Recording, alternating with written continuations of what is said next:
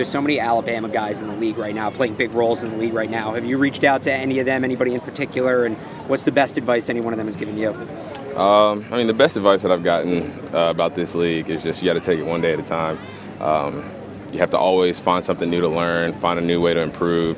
Uh, you can never get stagnant in your approach and your preparation and things like that. So, you know, that's just what I do. Every day I want to come out here and get better at something. Uh, whatever the team needs me to do, that's what I want to do. And uh, I just want to be able to help any way I can. Do you see everybody here doing the same thing? Is it one of those things where it's contagious, where you see guys, okay, I got to learn as much as I can to make sure I stick in this league? I mean, I think that that's just the mindset that you have to have in this league.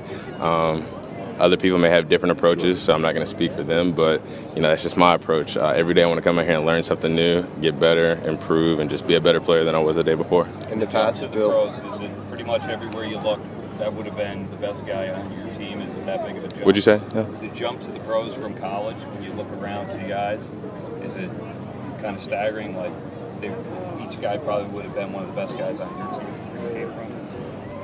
I mean, I haven't really looked at it that way, no. I mean, I haven't thought of it, but sure, I guess. In in um, the past, Bill has gone up to powerful running backs and said, you know, your job is to be a battering ram, mm-hmm. be super physical. Mm-hmm. Has, have you gotten that sense that he might want you to do the same thing?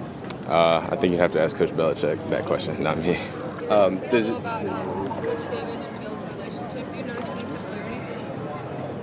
similarities? Um, there's some similarities, there's some differences. Uh, Coach Saban is Coach Saban, and Coach Belichick is Coach Belichick.